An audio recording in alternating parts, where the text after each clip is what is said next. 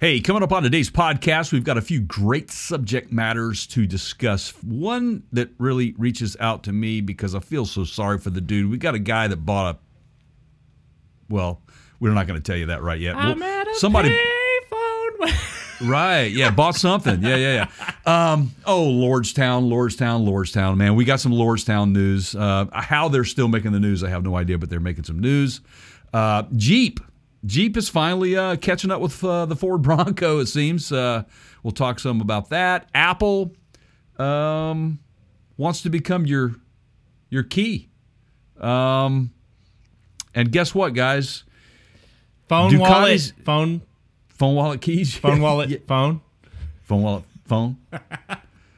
And Ducati's got some big news, and we're going to talk about all that coming up right after this.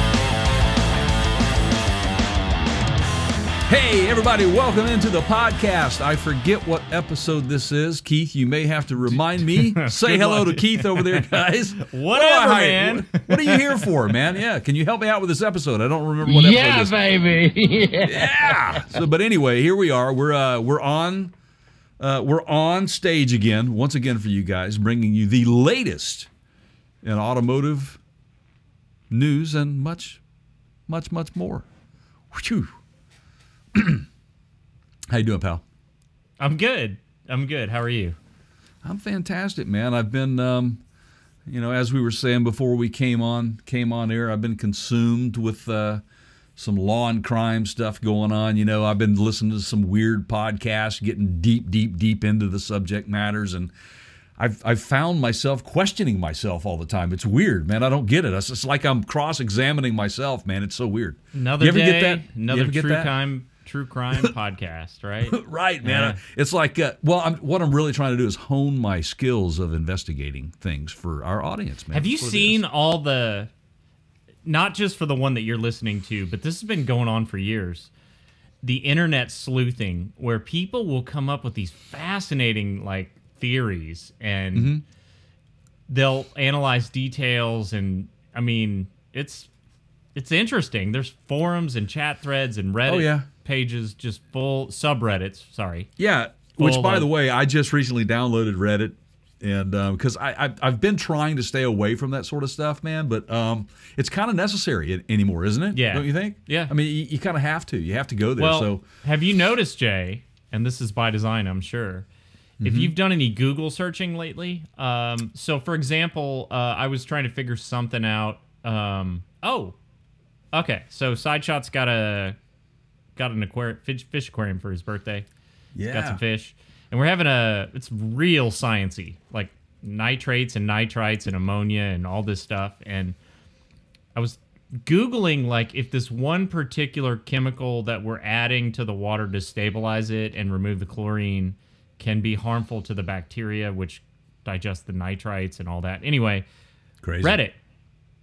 Huge discussion about it on Reddit. And so a lot of times now, my Google searches return, like... It takes me right to Reddit. The first or second result is a Reddit thread. That is absolutely 100% why I went there, because there were things in discussion that otherwise you couldn't see it. So I took the plunge and got into it, and I find some interesting conversations going on, obviously. And, you know, it is one of those adult platforms. For sure, you have to be very careful because people do get kind of down and dirty with it. So be careful. Yeah. Well, unless that's your thing, and then, you know. Right. Well, true. Yeah. Yeah, baby. Yeah. Right. Yeah, baby. Anyway, that's kind of weird. But totally not my thing, really, because it says on the packaging it's your thing. Oh, right. Yes. Ooh. Wow, $1 million worth of sex, drugs, and rock and roll. No, I'm sorry, man. Anyway, I'm getting a little crazy here. Speaking of rock and roll, You know of a band named Extreme? Yeah. Do you know who Nuno Betancourt is? I only know Gary Cherone. Okay, well, Gary Cherone, well, for a lot of reasons, because he was like Van Halen 3, right? He was like the lead vocalist after... I mean... It's like the one album thing. But Nuno Betancourt is the lead guitar player from their band, Extreme. Okay. Which he is basically a huge, huge fan of Ed's. Okay. And, I highly recommend, they just released a new single. Oh, really? Off their latest album called Six. I would highly recommend anybody who is a Eddie Van Halen fan to go listen to that, because Nuno specifically, in an interview, speaks to that, wanting to carry the torch on.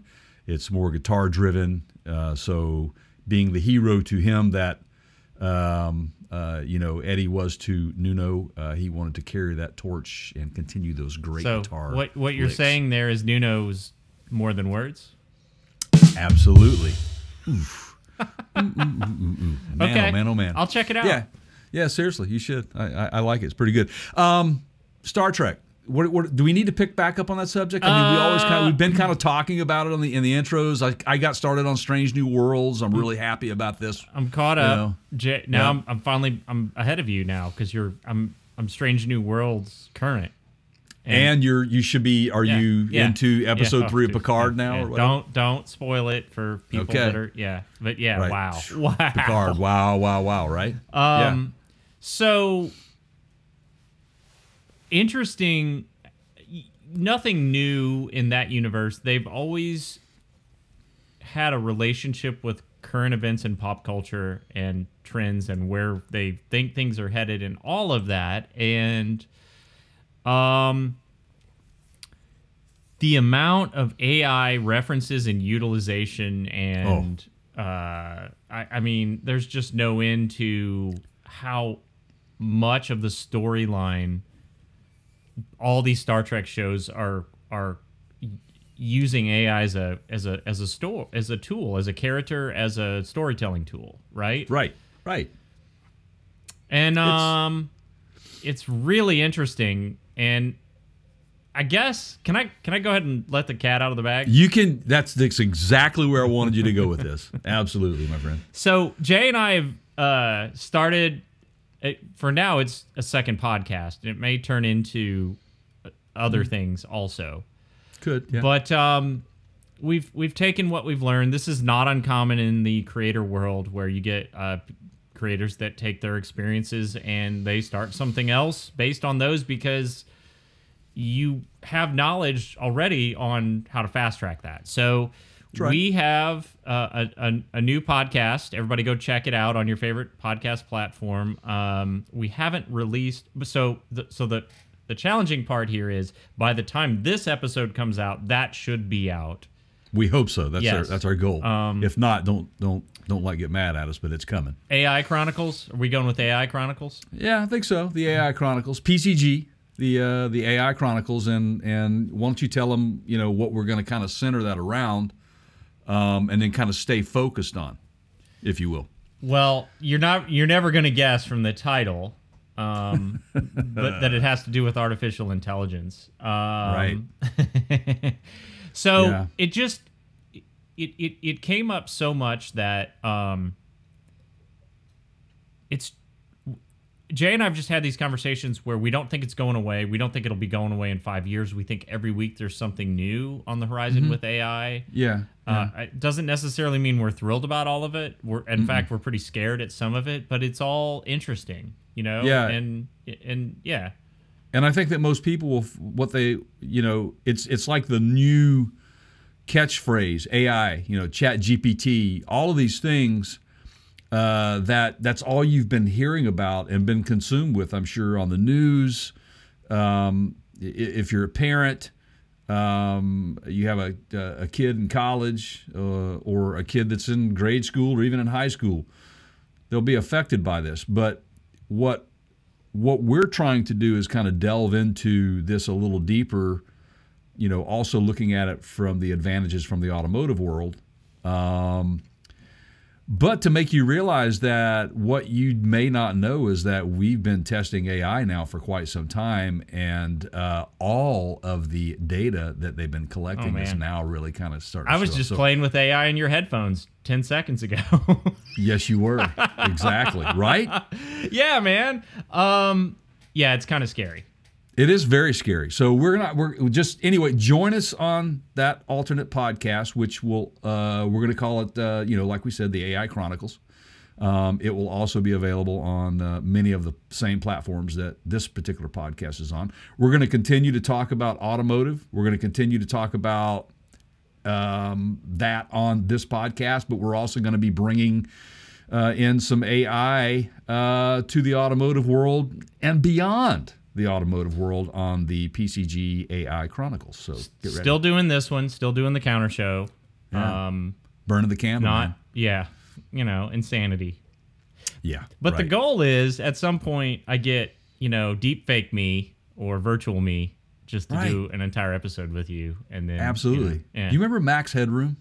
Yeah. Right. So there you go. Who knows? Yeah, maybe we're you think Max Headroom was ahead of his time? Yeah, for sure. Right. Yeah, so, just think Max Headroom. For those of you who are in our age group, you get it. It goes way back a little bit, but that was a pretty killer show ahead of its time. It started out as a commercial, I think, didn't it? It did, I do believe. Yes, yeah. I do believe. It's part of the MTV thing, and, of course, MTV, MTV stand, the acronym is music television, but obviously you're hard pressed to find music on them anymore, but anyway they went the way of Max Headroom, which was fun to watch. And as we know from that documentary, the Back to the Future trilogy documentary series, yeah. which is I believe it was Back to the Future 2, where they had the 80s cafe and Max Headroom was prominently featured there. Right. Right. Well, I bet you there's one individual that doesn't really want to go to the future, but they would like to go back in the past and try to kind of rework a little transaction they had here recently and got suckered. Jay, why is this guy still using payphones? It's, Right, man. Right. All right. Maroon 5. Maroon 5. Adam Levine, lead singer of Maroon 5, who apparently is at a payphone with his lawyer. Bought a Maserati, and it turns out that it was. Yeah, go ahead, man. It was a 71 Maserati Ghibli 4.9 liter Spider that he had purchased from this dude, and apparently ain't real. Now we're talking vintage. Oh, yeah. Vintage. So, the story goes there were 45 of these made in production. Correct. Am I close there? Yeah, you are absolutely correct. There's only 45 examples of this. Very rare. If it were an actual real one. And he traded a couple Ferraris and then an extra $100K. Right. He traded real Ferraris. He traded a 72 365 and a 68 365. To a dealer by the name of Rick Cole, in exchange for this this 71 Spider, also with additional cash for $100,000. But it wasn't real, man. And what's interesting is some extra sugar, I believe. Yes. Oh my God. So that's funny, man. What happened is Adam, Adam's he's a car guy, man. He knows he's a car guy, and he bought this thing, and he decided to sell it, probably to profit, my guess is. And Sotheby's says, So we sold this thing. The dealer considering buying it had a record of that same VIN number that they had previously dealt with and knew that it wasn't the same car. So it gets interesting. Jay, did you see the part where they're claiming in the lawsuit that the guy that originally sold Adam the car tried to get him to hang on to it? Yes, he did. And that says that guy, they're suggesting, hey, he knew that the minute that a car like this gets, any car really, He egregiously never disclosed any of it, dude, basically. Bottom line is he withheld the information to make a ton of money. And so Adam's going after him, man. He's going in. I don't blame him. I would too. And I'm certain that he'll win this. And to my knowledge, Rick Cole. I mean, he's a dealer. He's a pretty prominent dealer. You don't not check VINs at that level in the car industry. Good Lord, no, man. I mean, you got to run the papers, and it's so funny. Of course, these cars, these vehicles here, these are pre registry.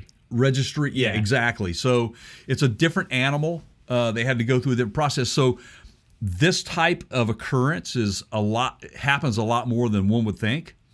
That is why it is so scrutinized during these sale transactions. And Adam missed it, man. It's on him.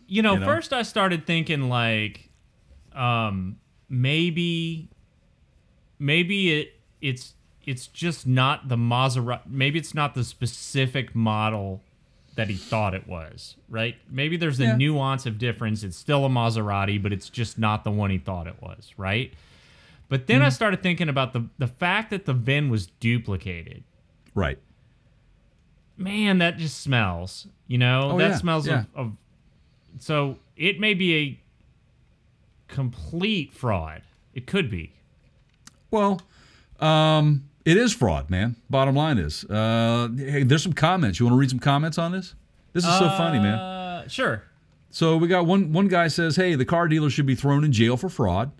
So tired of seeing people get ripped off. High-end car customers should have recourse in these situations and be able to sue in civil court. If the dealer knew he was cheating, this musician should be a felony. Well, if he's cheating this musician, it should be a felony with a long prison sentence. I don't think he'll get a long prison sentence, and here's why. He's got a lot of money, and he has a lot of attorneys. He's not going to go to prison for a long time.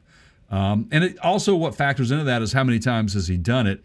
This could open up Pandora's box for this dude, too. So we may be returning to this pool of information a little more frequently than we first initially thought here in the future. So we'll see what happens with it. We'll keep you up on top of it.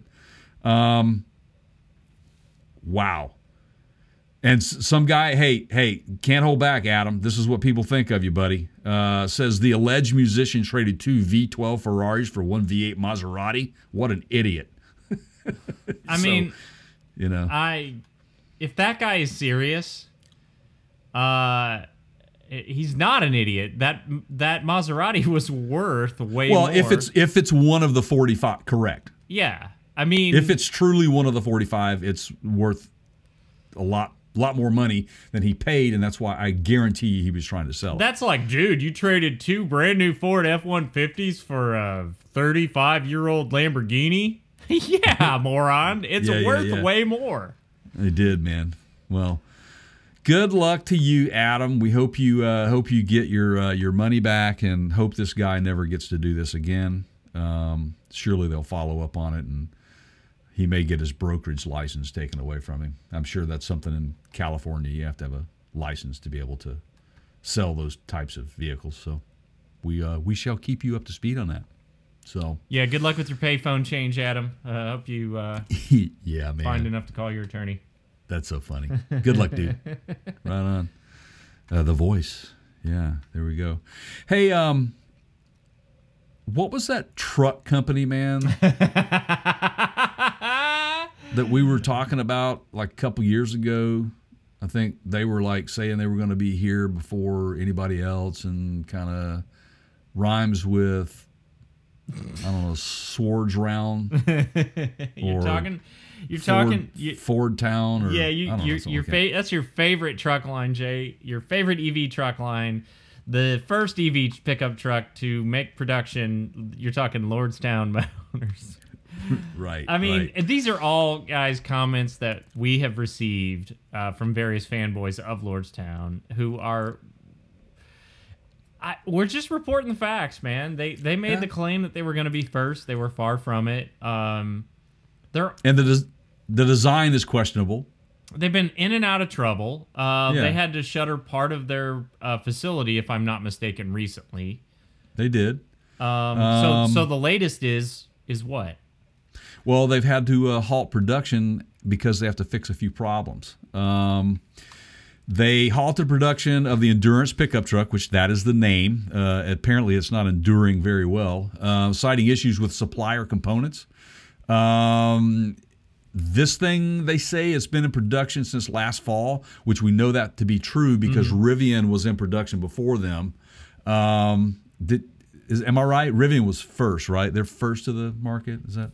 From a consumer standpoint, yes. Now right. Lordstown took this weird spin that they were trying to be a commercial vehicle truck type company, and so they it was just sort weird. Of a fleet. I mean, this goes back to like the guy that it was replaced, the former CEO who said they had orders which were kind of the companies that allegedly had ordered these vehicles weren't even aware that those were actual orders, and it got weird. Right. You know, for me, it's not a big news story at all, other than the fact that it's where's Bert? Bert in here somewhere? I'd say I told you so. There you go. And again. Right. So, Lordstown says they have experienced performance and quality issues with certain Endurance components. It's led them to make the decision to stop production temporarily. The company's response to the performance and quality issues, which they are not specifying in detail at the moment, it also affects completed trucks that are awaiting delivery to customers. Now, here's why this is not really that big of a deal for Lordstown. It's a whole whopping 19 vehicles. That's it. That's all they've delivered. But of those 19, some of those are actually being used internally by the company themselves. So holy cow, man. So, you know, I think it's going to be a flop. I'm going to make this prediction. I think it's going to continue to be a flop for a number of reasons. First of all, its design of the electric motors or in-hub motors on each wheel, which it gives you more weight. It doesn't have the range capability that, say, a Rivian or even an F-150 Lightning has. It's kind of a weird. It's a weird truck. It's super heavy, and I get like what you were saying that it was designed for commercial vehicles, maybe fleets. But you know, in the beginning when they started touting what it was going to be, they were like, "This is the end all be all pickup truck on the market, and it would be first." But it wasn't first, and it is not the end all be all. I think the F-150 and the Rivian have really kind of taken. Oh, my money's on the Nikola Badger. But anyway, yeah, that's another one, right? I just, you know, these things are investor funded at this point. It's nowhere close to being cash flow positive. No. Are we putting them on a death watch? Is that where I heard you going? And pretty much. All right. How long do you give them? I give them 2 years. I'm going to take half. I'll go half that. You're going to go half that? Yeah. Okay. Well, you know, a lot could change in 1 year for sure. And a lot more could happen. Now let's establish the ground rules here. Okay. Out of business is out of business. Bought by another company is not out of business. They're acquired, right? Right. Yes. Whoever's closer, we're going to do this Price is Right style. Okay. Whoever's closer, you know, meaning if it's 19 months, that's closer to your two-year window, right? Right. If it's, you know, 11 months or 13 months, that's closer to my one-year window. Right. So it's whoever's closer. Okay. That's how we'll gauge that. I am completely on board with that challenge. I think it's going to be closer to the 2 years. So that's. I mean, I could have gone 99 cents on you, but now I will say this: $1. Now you know who came in and saved the day to continue with their goal was Foxconn. Yeah, well, they basically sold the property for a cash infusion, right? That's right. And as with any company that does such things.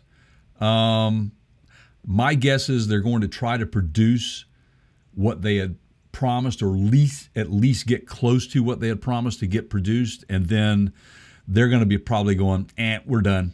And we'll see. There may be another player come in. Who knows what will happen? But I don't expect that these guys will be able to continue at how they're going, especially with some of the supplier issues. They've got internal design issues. Right. Their design team is trying to keep things together, but they're not having very much success. Plus, this thing is the price of this thing. It's close to $70,000.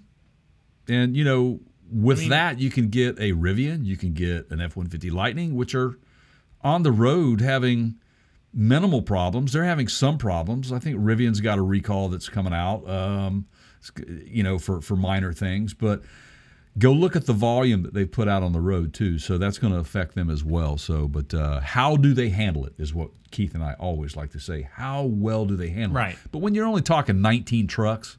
And some of those are internal vehicles. Well, and man, I mean, where is all this time gone? They're making trucks. It's taken them 2 years. When they started production, right? It was a couple years back, at 18 months at least, and they've cranked out less than 20 trucks. Yeah, which, by the way, you can go check those videos out on our YouTube channel where we talked about Lordstown on many occasions. Go to youtube.com/parts county gurus and you can get there. That's less than a truck every 2 months. Who's building these things, right? Right. Well, is there no assembly line? What is going on? No, there's some elves in there, man. Okay. It's Lordstown, Lord of the Rings. Okay. All right. There's elves. There's all kind of weird caped people. I can see the inspector guy now, the quality control inspector at the end of the assembly line. You shall not pass. Right. Send it back. Right. Bring out your dead. Bring out your dead. Yes, we just went medieval on you guys. Sorry about that, man. That's fun. So good luck to you, Lordstown, again. Keith and I have stated plainly to you people out there who are fans of the Lordstown Endurance that we are not against them. They're against themselves. So there you have it. Whew. Jeep. I didn't say Jeet, J-E-E-T. I said J-E-E-P as in Jeep. Jeep be following, man. Who they following, Keith? Everybody. Yeah. And yeah. We're going to probably make some enemies on this one, but I will stick to the facts with some mild color. Yeah.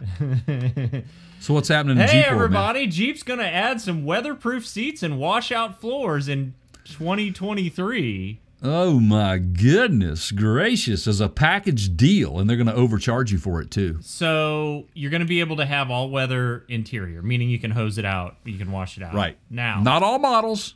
Not all models, by the way. It's Wrangler only, I think. Yeah, Jeep Wrangler, right? Yeah. Yep. So more of the off-road crowd for sure. Overland. Yep. Okay. For sure. Well, this is innovative. Yeah. Nobody's ever done this before, have they, Jay? Well, here's what's funny about it is that this is something new. I mean, Ford made it just a common part of their packages, right? In the Bronco. Because it's an off-roading vehicle that the doors will come off and, stuff's going to get in there and you might want to hose her down, right? What's funny about this is a lot of the old Jeeps, if you just kind of remove the carpet, they had... Yeah. You could pull the carpet out and they had plugs in them and you could wash them out. And people did that, and that is true, but the seats were not as weather resistant.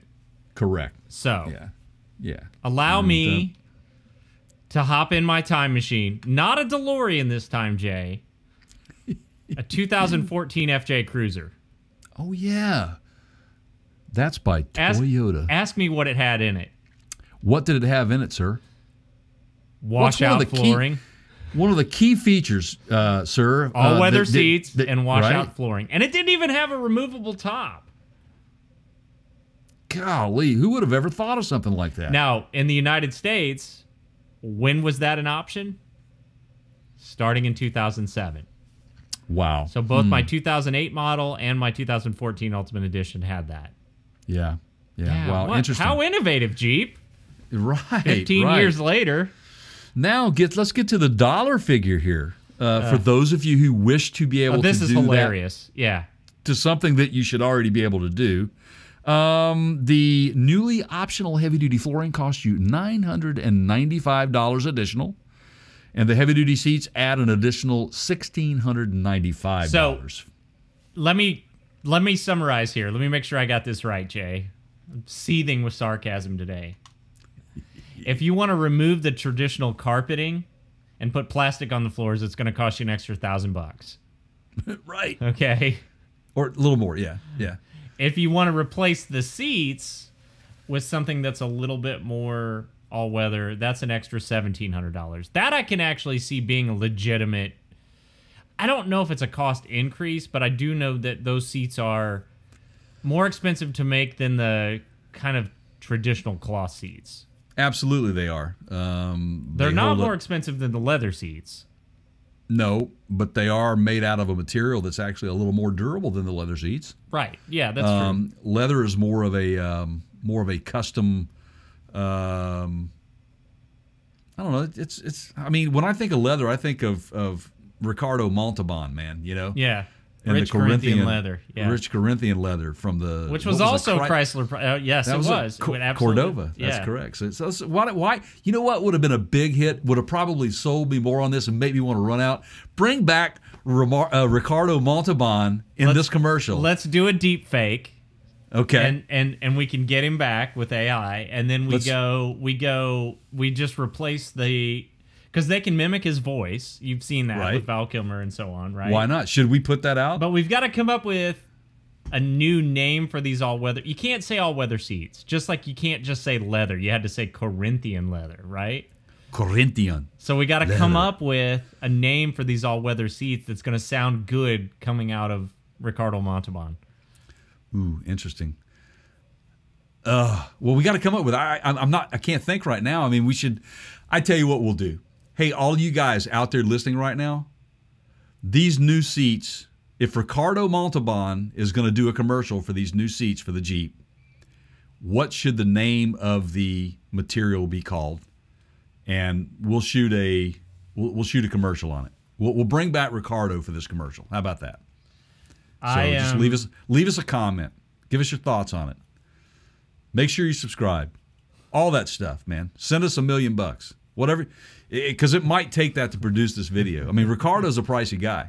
I mean, you could tell that by the Chrysler he was driving back in the 70s, man. I don't even know what a deepfake cost to produce, but okay, I don't know if I can get to it quickly. I was gonna go into AI and see if it could.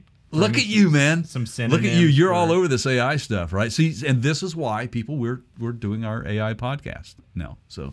The AI Chronicles, I remind you again. Yes. So there you go. A couple of things of note here. All of the plug-in hybrid 4xe trims, any two-door configuration, are specifically excluded from the weatherproofing, as well as the 470 horsepower Rubicon 392 is also left out.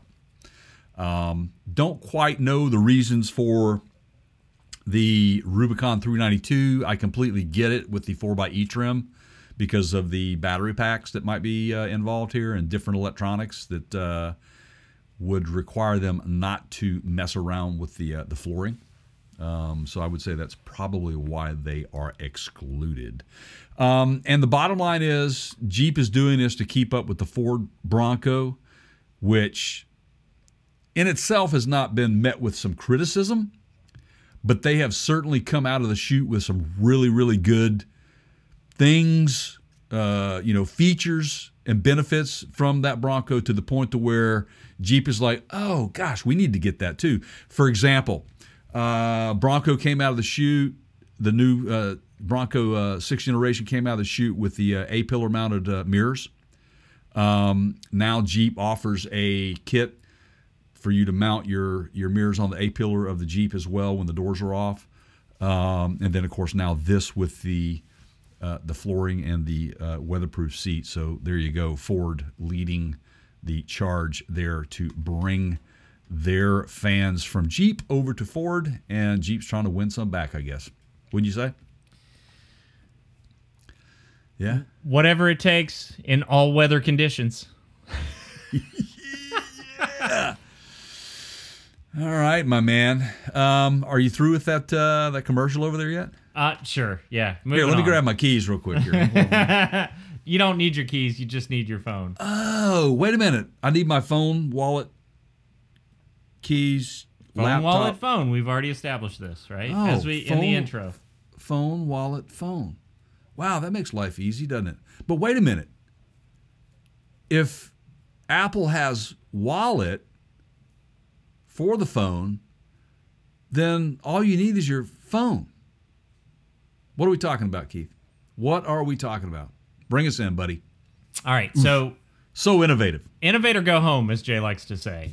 And the thing that I have such a love-hate relationship with Apple. It's like when they get it right, it's really, really good.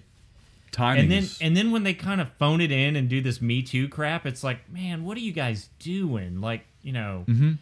Do we really need to start like an Apple? Does they need their own TV streaming network? Ted Lasso's pretty great. I'll give him that. But I love Ted Lasso. There's things that they do, and I'm like, really, you guys are gonna do the whole like headphone thing too, and all, whatever. Anyway, or the watch. Yeah. Okay. So this is great. Now, harken back to Apple CarPlay.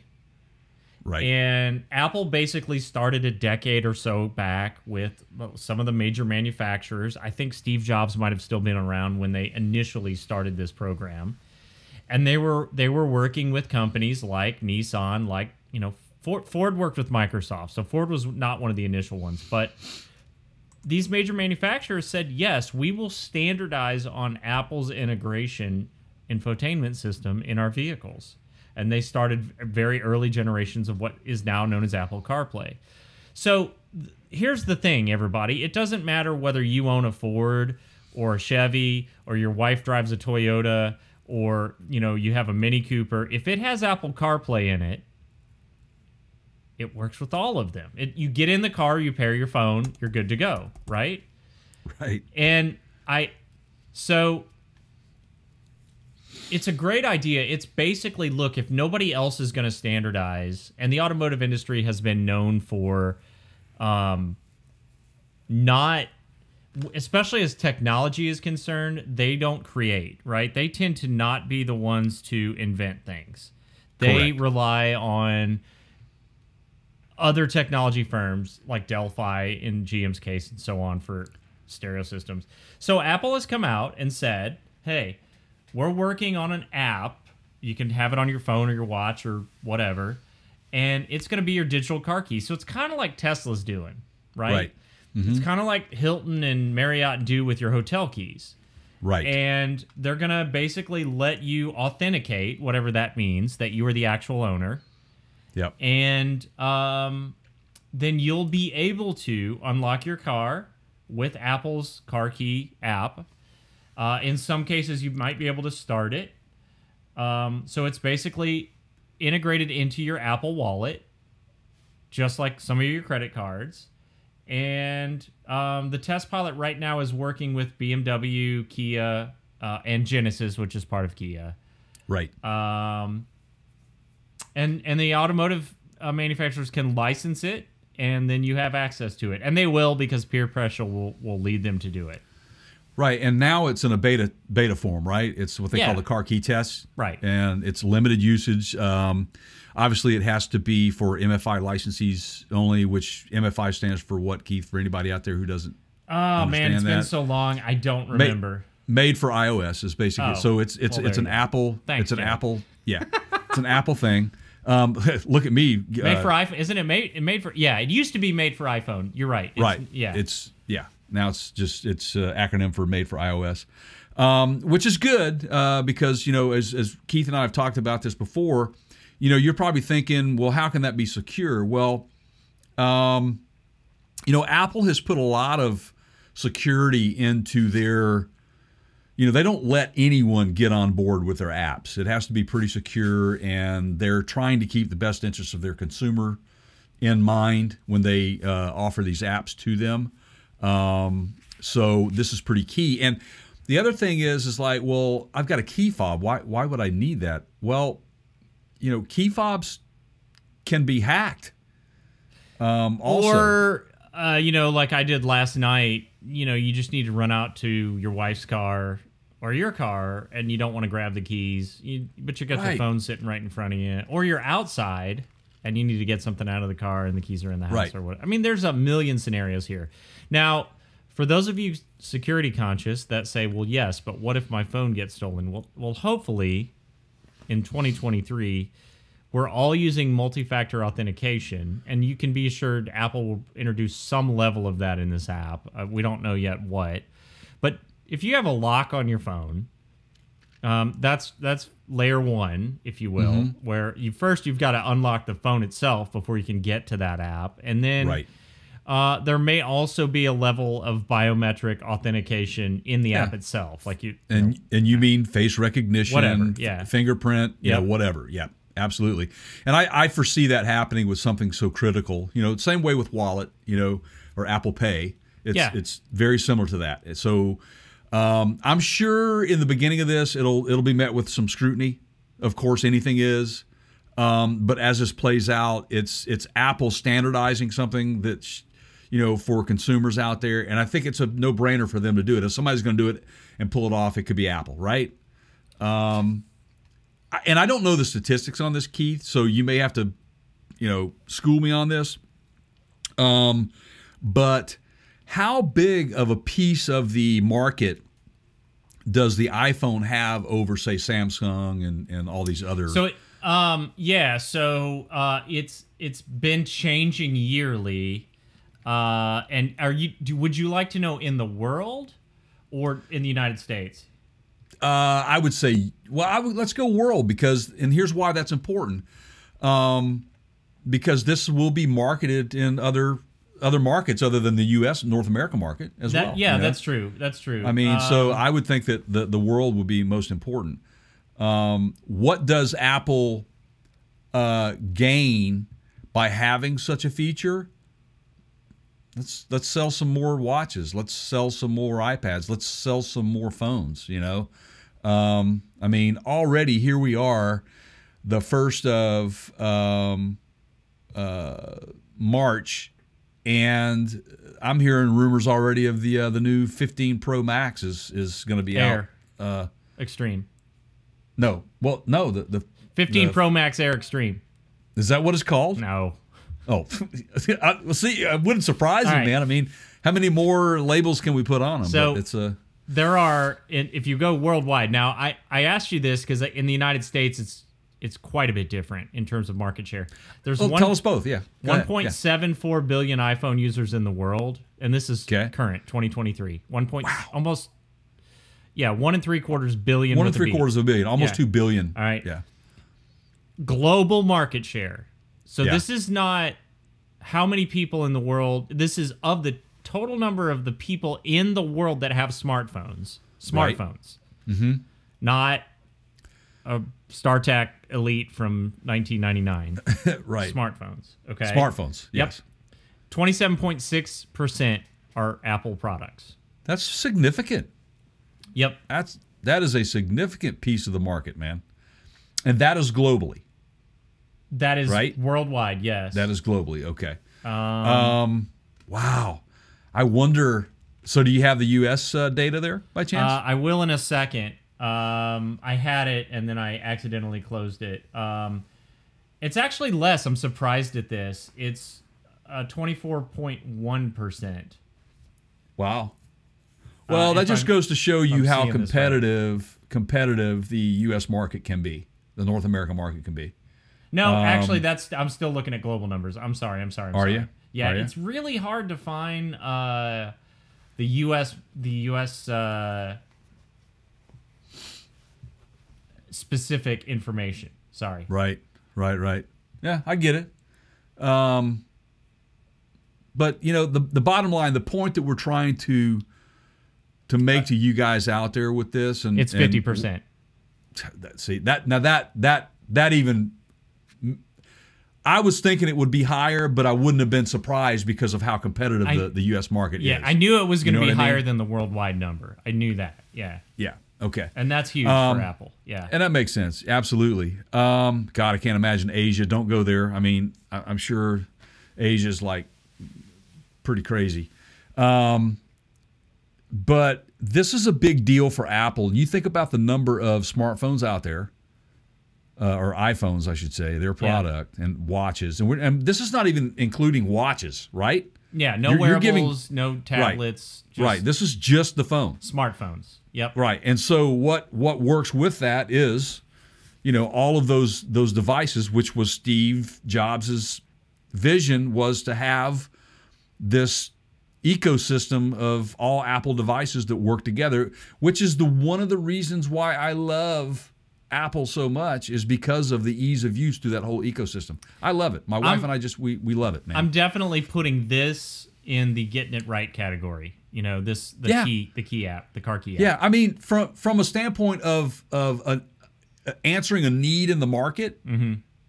but also this is a big deal for Apple too as a whole, because they've gone out there and they've done this. So we'll keep you guys posted on how well this progresses. You're gonna start seeing marketing specifically to this, pointing the finger at, we'll work with, guarantee you, we've got this technology on this car that'll be a seller for people. So just wait and see, and this will be a really, really, really big deal in a year. I'm gonna let you go first. Okay. It doesn't have to be limited to these three that were mentioned as being on board in the beta program. The three auto manufacturers. It could be anybody. Mm-hmm. Who do you think? So the first ad that we see, you or I, right, for this product in a car manufacturer's ad campaign, could be like a screenshot of the phone, could be mention of it directly in the commercial call out, whatever. Which manufacturer would you pick to be first? GM. Okay. I'm going GM. I'm going to go Kia. That kind of makes sense. We'll see. Now, they're one of the ones... Beer. Are you saying one of the ones that are in testing now? No, I'm saying the first... Overall, Kia. The first ad that we see for this product in use out of beta.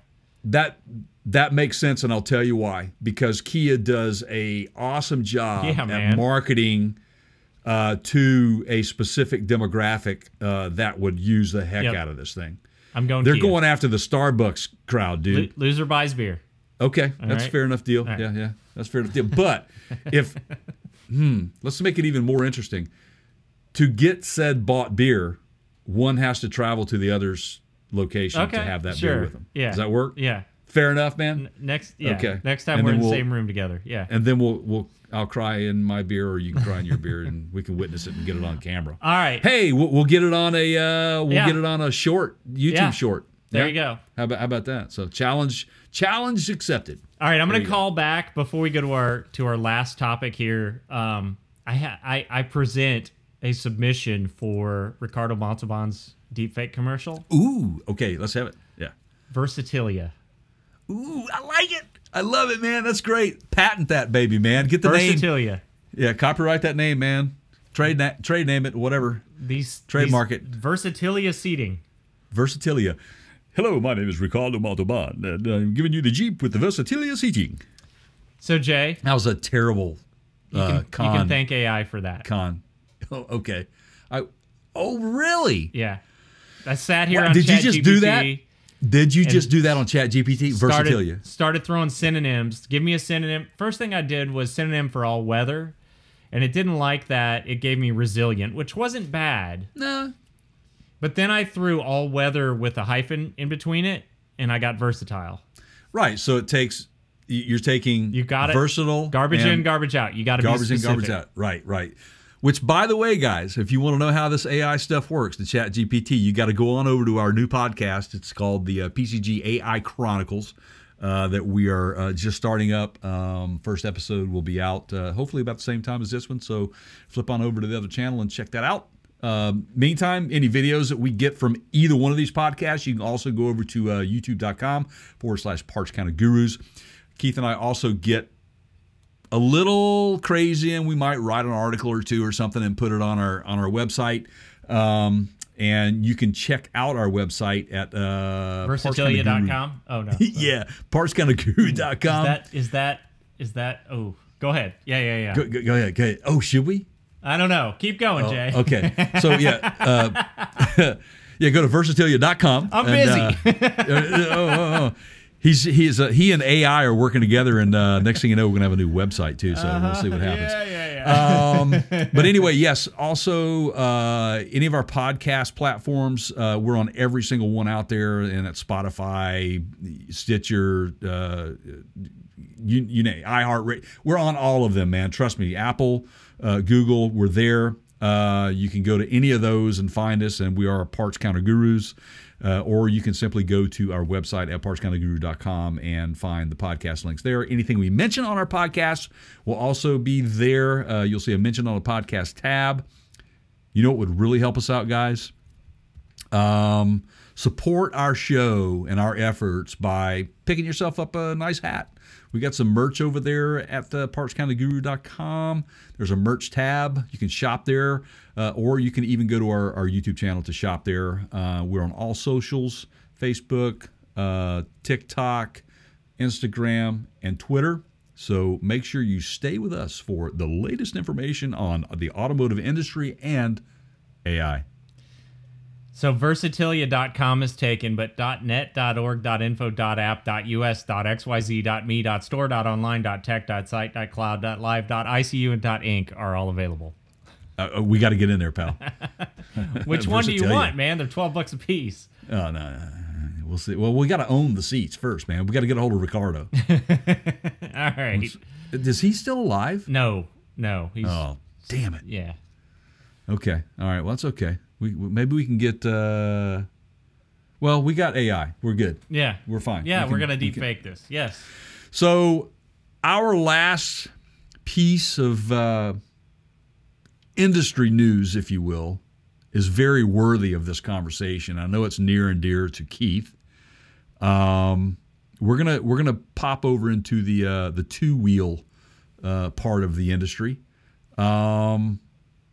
And as with any of the industries that we talk about, none of them are immune to the effects the electric vehicle push has made on our industry and any consumer out there trying to figure out what the heck they're going to buy next. So, Keith, your favorite bike to ride is what? Well, I have... Oh, that's a loaded question. I mean, I own a Ducati. They're great bikes. They require a lot of maintenance. I know you love it, though. I mean, I've got Hondas. You know, Sideshot's got a Yamaha. I've owned Yamahas. I've owned stuff. Okay, yeah, I get it. I'm kind of this. Like, what's the application? You know, if I'm going to put it on a track, then I probably. Do my Honda if I'm gonna, you know, it just depends, right? Like Ducati makes some cool stuff that's kind of application specific. They've got a great track bike. It's just that I can't afford it. MotoGP stuff. Yeah. Right. Yeah. I mean, you're big into the MotoGP. I mean, you go to the track days and stuff with your buds and so they're serious and they're seriously good. Now Ducati has struggled in recent years. To win, it's kind of like NASCAR, you know, winning on Sunday, selling on Monday, and so on. And it's been tough, but they've had some recent successes, and they're kind of back. It's like decades almost. You know, you get good decades. It's just like Ford or anybody else. They're winning for 6 or 7 years, and then they're not. You know. Yeah. So. Yeah. This is a I've got a little side story here, Jay, but this is an example. I'm going to go ahead and say this of, I just feel like it's slanted reporting, and this is coming out of Electrek. Mm-hmm. And, you know, sometimes we agree with Electrek, and sometimes we get cornered by people that say, like, you guys are just EV guys, which we're not. We just report on trends and comment on trends. We're industry guys, man. Yeah. If anything, look, if you want to categorize the Parts Counter Gurus guys, you're hearing it from our mouth right now. Yeah. We're industry guys. Whether that's electric or you know, natural gas powered or hydrogen, it doesn't matter. We're going to talk about it. So there you go. All right, wide open. There's your door. Well, so just recently, some Ducati executives, like their CEO, did some interviews, and mm-hmm. in those interviews, the question was, when are your EV motorcycles, you know, going to come out? Mm-hmm. And Ducati said, yeah, we're not there yet. And Electrek, so the title of the article that I'm looking at here says, Ducati yet again gives the same old excuse for not selling an electric motorcycle. It's not an excuse. That doesn't make it wrong, jackass. Exactly. But it's not an excuse. It's a fact of their business model. This is how we're going to run our company. Yeah, I get you. Yeah. The guy that wrote this article basically said, Ducati still says it can't yet succeed to build an electric motorcycle for consumers, and blames its inability to supply an electric motorcycle on the current state of battery technology. That's despite the company's parent group, Volkswagen, right? Recently making EV progress, and despite Ducati itself now being the sole supplier of electrical racing motorcycles for the FIM and Moto E electric motorcycle racing series. Right. Yeah, well, that's a completely different scenario. That's their test pilot. These MotoGP bikes, these are $1 million bikes. Right. Okay? They're not going to sell a consumer too many $1 million bikes. Right. This is how it works, everybody. At Formula One racing, NASCAR racing, whatever it is, the cutting edge technology starts there. That's where the R&D dollars are. And then it trickles down into consumer vehicles. Right. Absolutely. If that bike costs $150,000 to produce, they're not going to sell a whole lot of them. Right. This guy from Electrek's just trying to bully Ducati into, like, making electric bikes. Right. I mean, they're unlike Harley Davidson, who has just recently come out and said, we're going EV by 2035. And we said in a recent podcast, Keith and I talked about that move, which we understand the demographic that they're going for, but that's still not Harley Davidson making it today. You know, they're not. They had the Live Wire that came out. That was a huge success. Right. It's a cool bike, but let's face it, the range. It's a 30-year plan, man. Right. It's a 30-year plan. And so here's the thing. When you're a rider of one of these just awesome bikes, Ducati, you know, MotoGP-type bike, right? There's factors in there, man. First of all, center of gravity, the handling period, its range in a race environment, and its weight. Mm-hmm. The weight has a huge factor on its range and handling. Okay? All of that plays into that. It ties into that. And so if the CEO is saying, well, the battery technology is not quite there yet for us, and that's why we're not going to go there, I kind of have to buy that, because honestly, a lot of the auto manufacturers are waiting for the battery technology to kind of catch up with itself to make these vehicles more efficient and longer ranges. Yeah. So Ducati saying, hey, man, we're not doing anything until you guys can come up with a better battery scenario. And I would say it's not even that they're not doing anything. They're doing things. Already they are. Yeah, it's just that the guy is flat out saying it's not time yet. And there are two main factors for this. So those Ducatis, right? I'm talking specifically about the super sports. There is a crowd of BMW's another one, like the BMW 1000 Super Sport is a pricey bike that if you're going to replace that with an electric version, you better be able to live up to the same the performance standards, right? Absolutely. Agreed. And so you have a situation where Ducati's looking at this and they're going, we don't have the range problem solved yet. Mm-hmm. You can't take this thing out for very long without having to plug it in. and the performance isn't there yet. And I would assume that means I can't do 30 laps on a track on this thing without that battery overheating or needing a break, or something is not going to work as it should versus a gasoline engine. And trust me, they have the data to back that up. So, you know, there's companies like Zero that makes electric bikes that have been doing it for a while, and Zero's even sponsored a racing series. About a decade ago, Jay, at Laguna Seca, I had a... So there was an electric, it's been going on that long. There was an electric racing series for bikes. Mm-hmm. And I was at the races, and it was kind of funny because the bikes are completely silent, and the racers would go by and all the fans are making like motorcycle noises, right? Like with the, right? That's so funny. And we were at the corkscrew, the famous corkscrew at Laguna Seca. Okay. And there was a pretty serious wreck. Like everybody was okay, but like they were electric bikes and there were parts all over the track. And that was a chemical spill. And they had to, they have to stop the race and do the chemical cleanups and all that. Right. So the girl that wrecked, I think her name was Shalina Moreta. She's a racer. She's done CoverGirl commercials. She was sponsored by CoverGirl for a while. I actually had the privilege of photographing her, not in a Barry White kind of creepy way, but like professionally, and got some of her. I think I kept some of them. But I remember that. Yeah, that's her. So she was doing an electric bike series. So Ducati has been doing this. They've been producing electric bikes. They've been pushing those bikes to the limits by the people that are trained athletes to ride these things. They know what they're capable of. This guy is... What's your hurry, dude? Like, dude that wrote this article, what's your hurry? Right. Are you pissed that the 85 miles per gallon the bike already gets isn't good enough? I'm sorry, it's 55. Like, seriously, what's your hurry? They're practically zero emissions anyway. Those bikes are pretty clean. Right. And that is a really, really good argument for that. What is the hurry? What? Yeah. Why? Yeah, absolutely. Here's something, too, that I found interesting, because we talked about this in the past. The company also said that the likelihood of them going...